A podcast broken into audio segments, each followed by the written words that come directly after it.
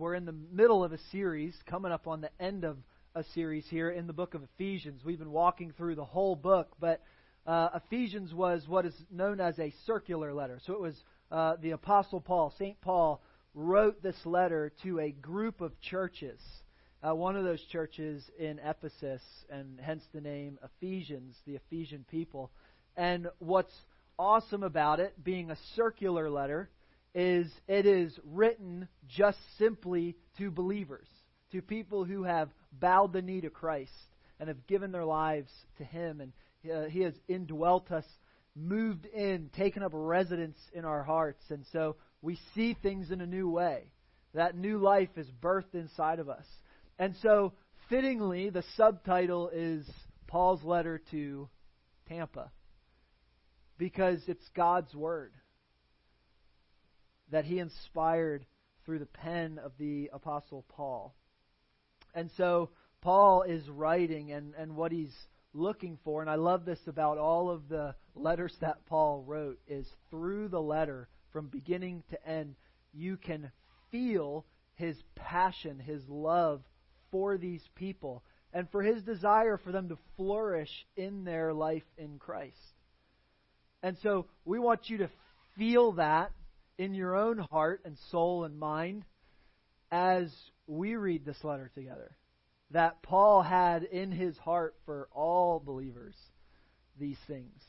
And so that's where we find ourselves. We find ourselves in this letter uh, with Paul writing to us. And so we're going to be in Ephesians chapter 5. So if you want to take your Bible there or grab your phone, it'll be on the screens. If not, but uh, and if you've got notes, we've got a couple things that you can fill out. But as we get started, let's let's go to the Lord and ask the Spirit for His help. Let's pray.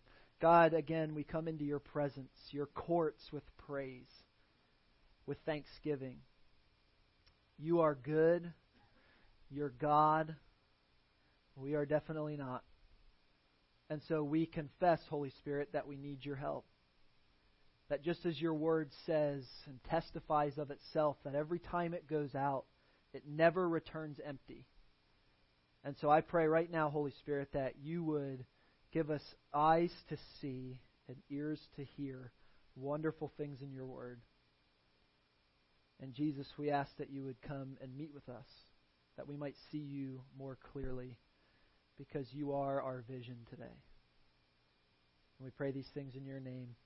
Amen. Have you ever been lost? I mean, like lost. I had the privilege, the wonderful privilege of being a youth pastor for a lot of years before uh, I do what I'm doing now. And there was one summer where we were on a trip to summer camp. Have you ever been to summer camp in youth group? Anybody? Anybody? Okay, that's one thing. Have you ever led teenagers on a youth summer camp? Yeah, special place in heaven for us. All right, just saying.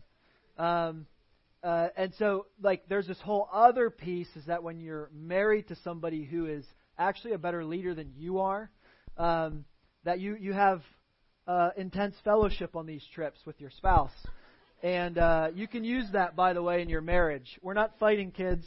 We're having intense fellowship. The Spirit's here, all right.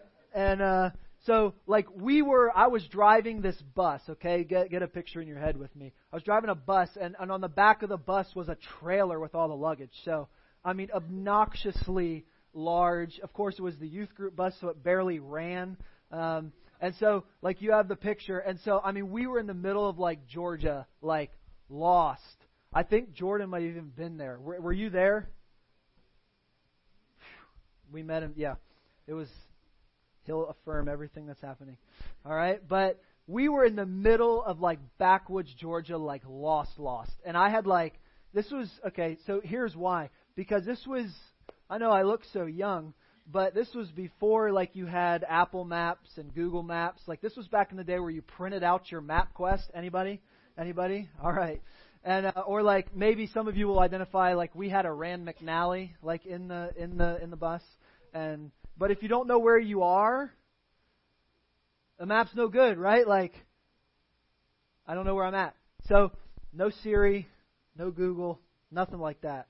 And when you're in that moment, we've all had those feelings, right? there is a certain hopelessness, a certain desperation that leads to anger, that leads to frustration, that, and then depending on your personality, it can lead to a lot of other things, right? But we've all been in that place where, where there is a certain level of fear, particularly when you're responsible for other people. Like maybe you've lost a kid in a store or you like leave somewhere and you realize like you left your wallet, your phone, like everything wherever you were and then you can't really remember where you were and you just there's a level of fear, a level of hopelessness. And most of the time we figure it out and I'm obviously standing here today, Jordan's still alive. And so like we made it out but not without a few arguments and yeah, a few confessions of sin. but what I really want to ask you is while that's kind of funny and comical and we've all had those experiences, I think chances are, if you're like me, there have been moments spiritually where you have felt lost. That there have been seasons in your life where maybe you just couldn't see God, or maybe you just couldn't hear God, or maybe you you just were lost, and there's a certain level of fear there. I'm pretty convinced that most of us, if we were honest, live in that place a lot more often than we maybe even admit to ourselves. That if we were really to peel back the layers, we don't actually understand why certain things are the way they are.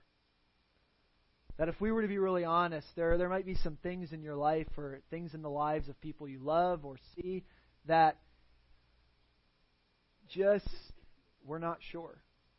That there is a there is a place where we feel like that. I certainly felt that way this week, just as a dad and a husband. You know, I was joking about the kid thing, but it's true. There are moments as a parent where you look at your kids and you say, I just need the Holy Spirit to step in because there's nothing I can do. And there's a level of hopelessness in that. And, and even, you know, for you in your own life, there's going to be moments where that is incredibly true. And what my question is, is if Paul was writing a letter to us, and he's wanting us to experience the flourishing that we can in Christ, where is flourishing in that place?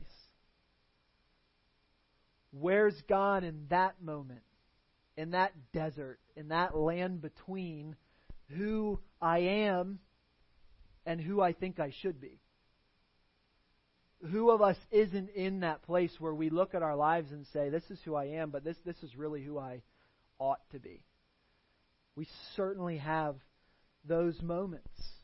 And so this morning we're in Ephesians 5, and out of context, it can make you feel lost like that out of context, if you were to just grab these things, you were going to think that God gave you a list of things that are impossible to do and be defeated.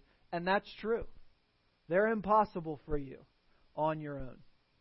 But in the context of what we're doing, they're not. Because two weeks ago, we talked about what human flourishing, what shalom and peace with God, Emmanuel, God with us. What does that look like? We began to look at that in the unity of the body, in the unity of the church. Jesus calls us his kids. He calls us his body, his bride. These metaphors for what we are. And so we began to look at that. What unified church life looks like. That was two weeks ago. Next week, we're going to talk about the S word. You know what the S word is? If you know Ephesians, you do. Submission. Get ready. All right?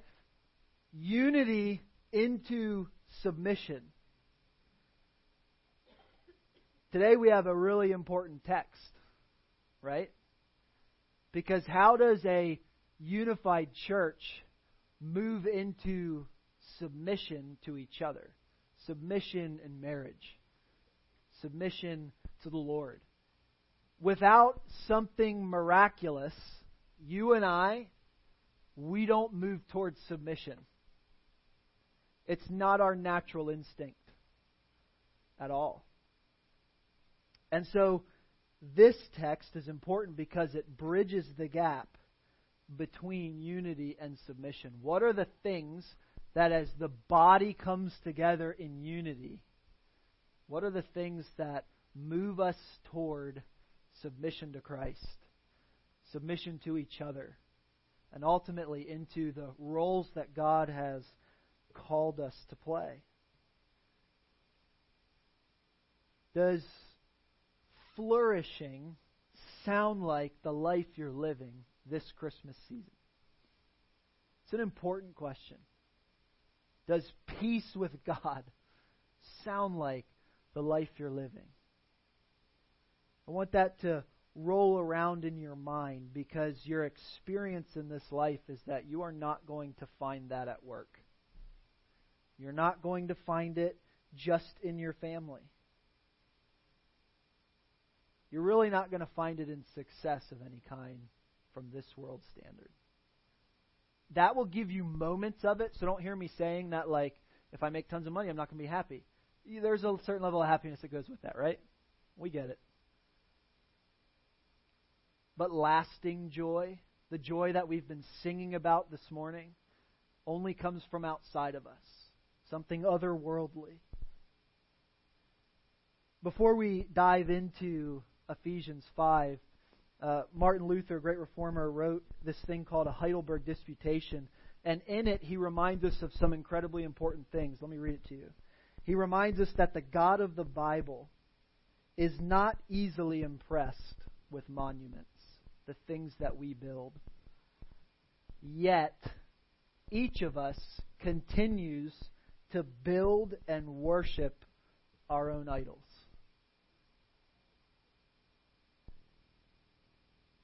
And at the heart of it, we want to matter as human beings, don't we?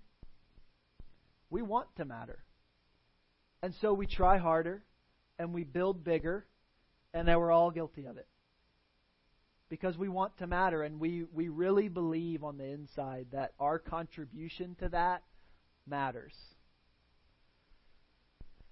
And yet, isn't it striking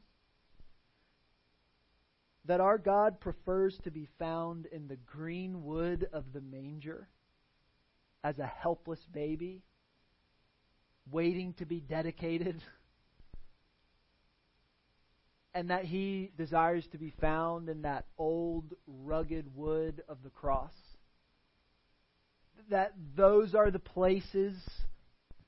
When we come to Ephesians chapter 5, what I want you to see is that God invites us into three places. So if you're taking notes, you're going to see three blanks there. God invites us into three places.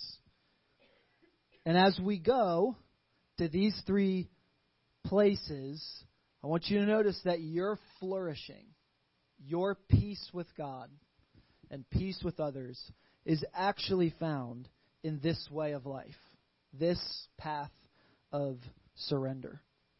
So look at the first five verses. Ephesians chapter 5, starting in verse 1, says this Therefore be imitators of God as dearly loved children, and live in love, just as Christ also loved us and gave himself for us, a sacrificial and fragrant offering to God. But among you there must not be either sexual immorality, impurity of any kind, or greed, as these are not fitting for the saints. Neither should there be vulgar speech, foolish talk, or coarse jesting, all of which are out of character, but rather thanksgiving. For you can be confident of this one thing that no person who is immoral, impure, or greedy, such a person is an idolater, has any inheritance in the kingdom of Christ and God. If you were to pluck that out of context, that word of law, God's law, would crush you. Because there's sufficient evidence in those five verses to condemn you and I. Right? I'm not. That's. I'm out of character. You're out of character, right? It's out of character. It's not fitting for the saints, right? And so that word saints connects us back to the very place we started in this book. That on your own, you are not a saint. but you are a saint because of the gift that was given to you through Jesus on the cross. So even in this text, the vision is still Jesus. Right? Because it says, be imitators of God. How's that going? Not well. But it's connected to this wonderful promise, right? This wonderful gift connected to be imitators of God. Don't do all these other things. They're not fitting for saints. But there's a key phrase there, right? It says, as dearly loved what? Children. How many times do children mess up in a day? A lot. I lose my voice sometimes telling my kids what to do. but as dearly loved children, what does that mean? It means that this destination of no hint of any of those sins is a work in progress. And there's hope there. There's hope there. Because we look to Jesus to see what love looks like. And in imitating him, we find that all the things that we've wanted immorality, impurity, inappropriate speech, lust, and greed are all not fitting for us. In fact, like little kids, they feel dirty and wrong when we do them. But in it, we begin to feel thankful for God's love. You see what this text is doing? It's connecting you to the way that a child looks at it. To feel the appropriate response in who you are for how those things make people who are saints, children of God, feel. And our response to that is, is that we want to run, but the loving Father actually draws us in.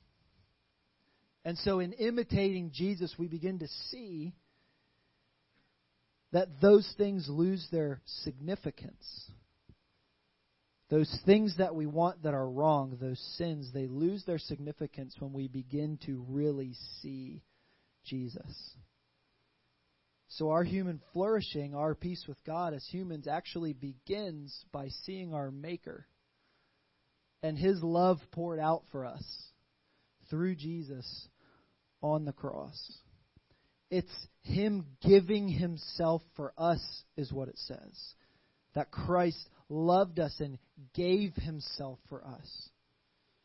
It's in His love that we begin to see what is fitting for saints. It is fitting for saints to imitate Jesus and love well and love deeply because Scripture says this in 1 John chapter 4. It's not going to be on the screen. I just want you to listen to it. I want it to filter through your soul. Here's what John wrote. He says, In this is love, not that we have loved God. Right? Not that God acts first, but that He loved us and sent his Son to be the atoning sacrifice for our sins. Dear friends, if God loved us, then we ought also to love one another. It's in that that we don't hear love, but we hear God loves you. And because of that, you can love people around you. You'll never do it on your own. So, so number one in your notes is simply this live in love. In, in that command that verses 1 through 5 give us, we actually find freedom. Do you actually realize that it's a whole lot more work for you to hate somebody than to love somebody?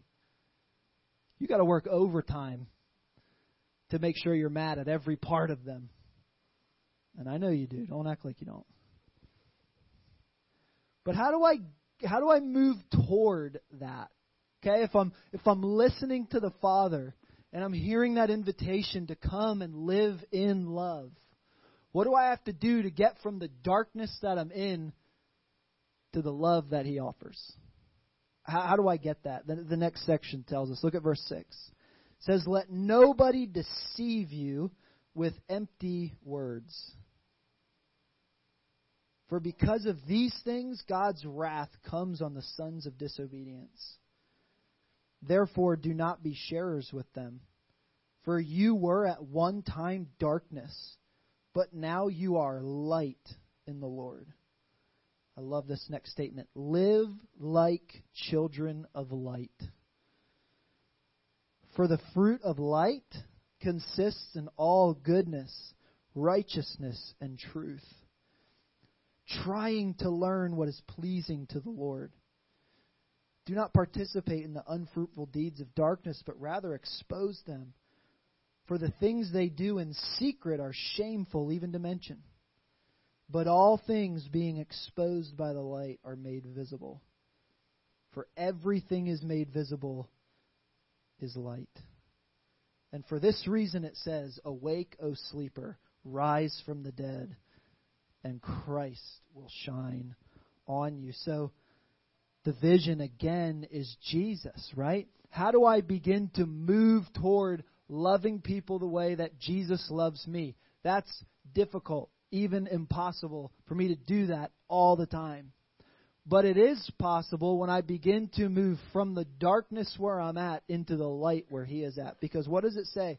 It doesn't say when you move out of the darkness, it says when Christ shines on you, you begin to see through the deceptive lies of the enemy, the empty offers of the world, and the darkness that comes with living in the shadows. Jesus invites you to live as a child of light. What a powerful statement. To live as a child of light. Think about that. Where do children of light spend their time? They spend their time in the light goodness, righteousness, and truth. That's verse 10 and 11. Not participating in the unfruitful works of darkness, but rather exposing them by speaking the truth in love is pleasing to the Lord. But I love this part of it. This word of law doesn't happen through our trying. Right? It says, don't do these things. But to do those things, what are you going to need? You're going to need Christ to shine on you. Right? Because if you're going to live, it's not through our trying, this kind of transformation in the way we live is only accomplished through try, through dying. So think about that. It's not through my trying, it's actually through my dying that I will live. Transformation is a miracle. Right? Scripture tells us that when old things pass away, new things come. And that's a miracle. That conversion is only done outside of us. It begins with one way love. God acts first. And then it's the Spirit of God born in us and maturing in us as we look to Jesus. All of this is done in the light. Our joy, our delight comes to us as children living in the light. So if you're going to live as one of God's kids in the light, you can see the imagery, right? When a child is ashamed of themselves, and by the way, shame is a huge thief of joy. I think in a room with this many people in it, there, there, we're bound to have lots of us that struggle with shame. Shame of things we've done or said or been a part of or seen or whatever it is. Shame is simply one of those lies that the devil tells you to keep you from the light, to keep you in the darkness. And I want you to know that the Bible actually says in John 8:12, Jesus says this, "I am the light of the world. The one who follows me will never walk in darkness, but will have the light of life." So if your faith is in Jesus today, you don't have to live in the shadows of your shame. You can step into the light and speak the truth in love because God will never walk in darkness. You can be free. The first instinct of children is to hide, to avoid, to run away. But that loving father moves and seeks that child out and opens that conversation and brings that issue into the light and solves or resolves the issue within minutes, and then the child is on their way playing and laughing. Have you ever noticed that kids have a remarkable ability to move on? It's amazing. I mean, their brother or sister can punch them in the face. May or may not have happened yesterday. Brothers. But within within a half hour, they're playing in the yard again. They have a remarkable resilience to forgive. We're like that with God the Father. He's moving toward us, calling us, inviting us into the light, yet we are not quite convinced that He's good because of our shame. We're not quite convinced that He's truly good. But the Father invites you into the light where His Son will shine on you and what does the text say? Raise your soul to life. What do we need this Advent season, this Christmas season, as we wait expectant for the Son of God to come? We need that. We need freedom. We need to be invited into the light. So if you feel lost today, if you feel like you're not living in the light today, if you feel like you're in the shadows of your shame, listen again to John 8:12. Jesus said, "I am the light of the world." The one who follows me. So if you're stuck in the past, scripture says, "The one who follows me will never walk in darkness, but will have the light of life. So if you feel lost today, the vision is Jesus. Scripture tells us to fix our eyes on Him because He's the author and finisher of our faith. So if you're between Him authoring your faith and finishing your faith, you're in the middle. You're in the land between. Scripture says, follow Him. And you'll never walk in darkness. So, number two, live in the light. Live in love, live in the light. But in those statements of command, recognize that only when Christ shines on you can you live in the light. And only when you're living in the light can you live in love. You have to be loved to be able to love. We need Jesus. So the final piece to this puzzle, and number three, is found in verse 15 to 21. Here, here's what Scripture says as it kind of wraps these things together and moves us toward what this last verse will be. Listen to what he says. Therefore, so if I'm living in the light, I'm living in love. How do I bring those things together? How do I tie that knot? My eyes are fixed on Jesus. It says this Therefore, consider carefully how you live, not as unwise, but as wise taking advantage of every opportunity because the days are evil. For this reason, do not be foolish, but be wise by understanding what the Lord's will is. Don't get drunk with wine, which is debauchery, but be filled by the Spirit, speaking to one another in psalms, hymns, and spiritual songs. I expect you all to sing to me next Sunday. making, love this statement, making music in your heart to the Lord. Always giving thanks to God the Father for all things in the name of the Lord Jesus Christ. And here it is. And submitting to one another out of reverence for Christ. Final piece of this puzzle is that we would carefully consider our way of life. Number three is live wisely. That we would consider our worldview, the lens, the presuppositions that we bring to this unified family. It ends with submitting to each other, not winning. Oh, that rhymes. Not winning, submitting. You're welcome. You can tweet that later. It ends with dying.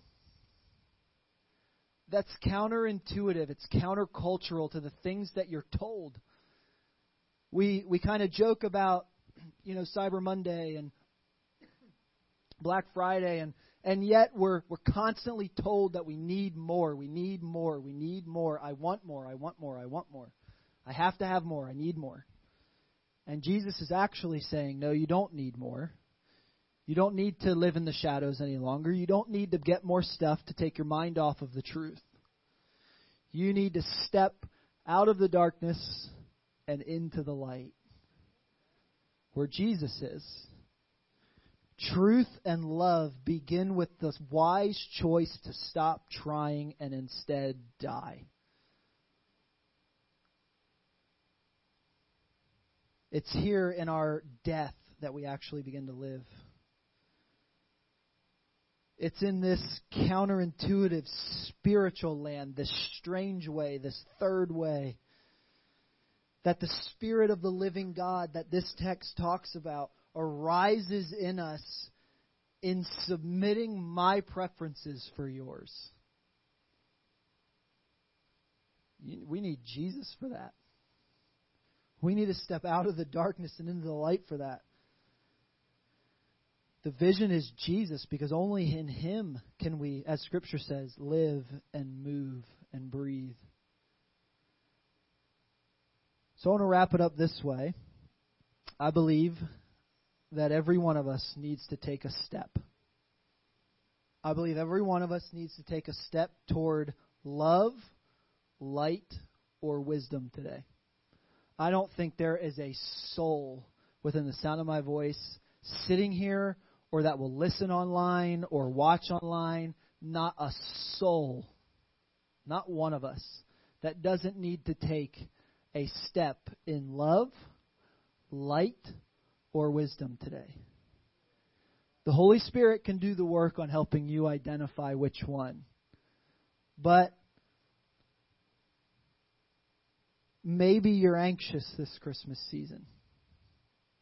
Maybe you're anxious and you need to step into the light and allow the Holy Spirit to meet with you there. Maybe you're prideful today.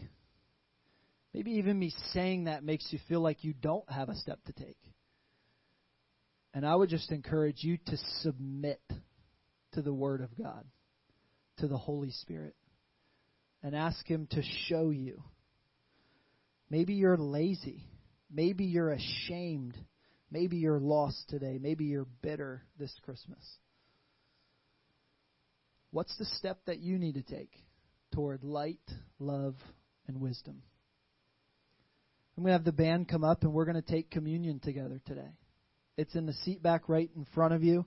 If you're on the front row and you need one, there's a, a thing right over here. But the beauty of the Lord's table is that He acts in it and we just participate, right? Don't you love that? Don't you love what He's doing in that moment? 1 Corinthians 10 tells us that uh, it is in the body and blood of Jesus that we participate. That it's the supernatural way, it's the natural way into the supernatural way. But as we approach it, Scripture is careful to tell us in 1 Corinthians 11 that we should examine ourselves.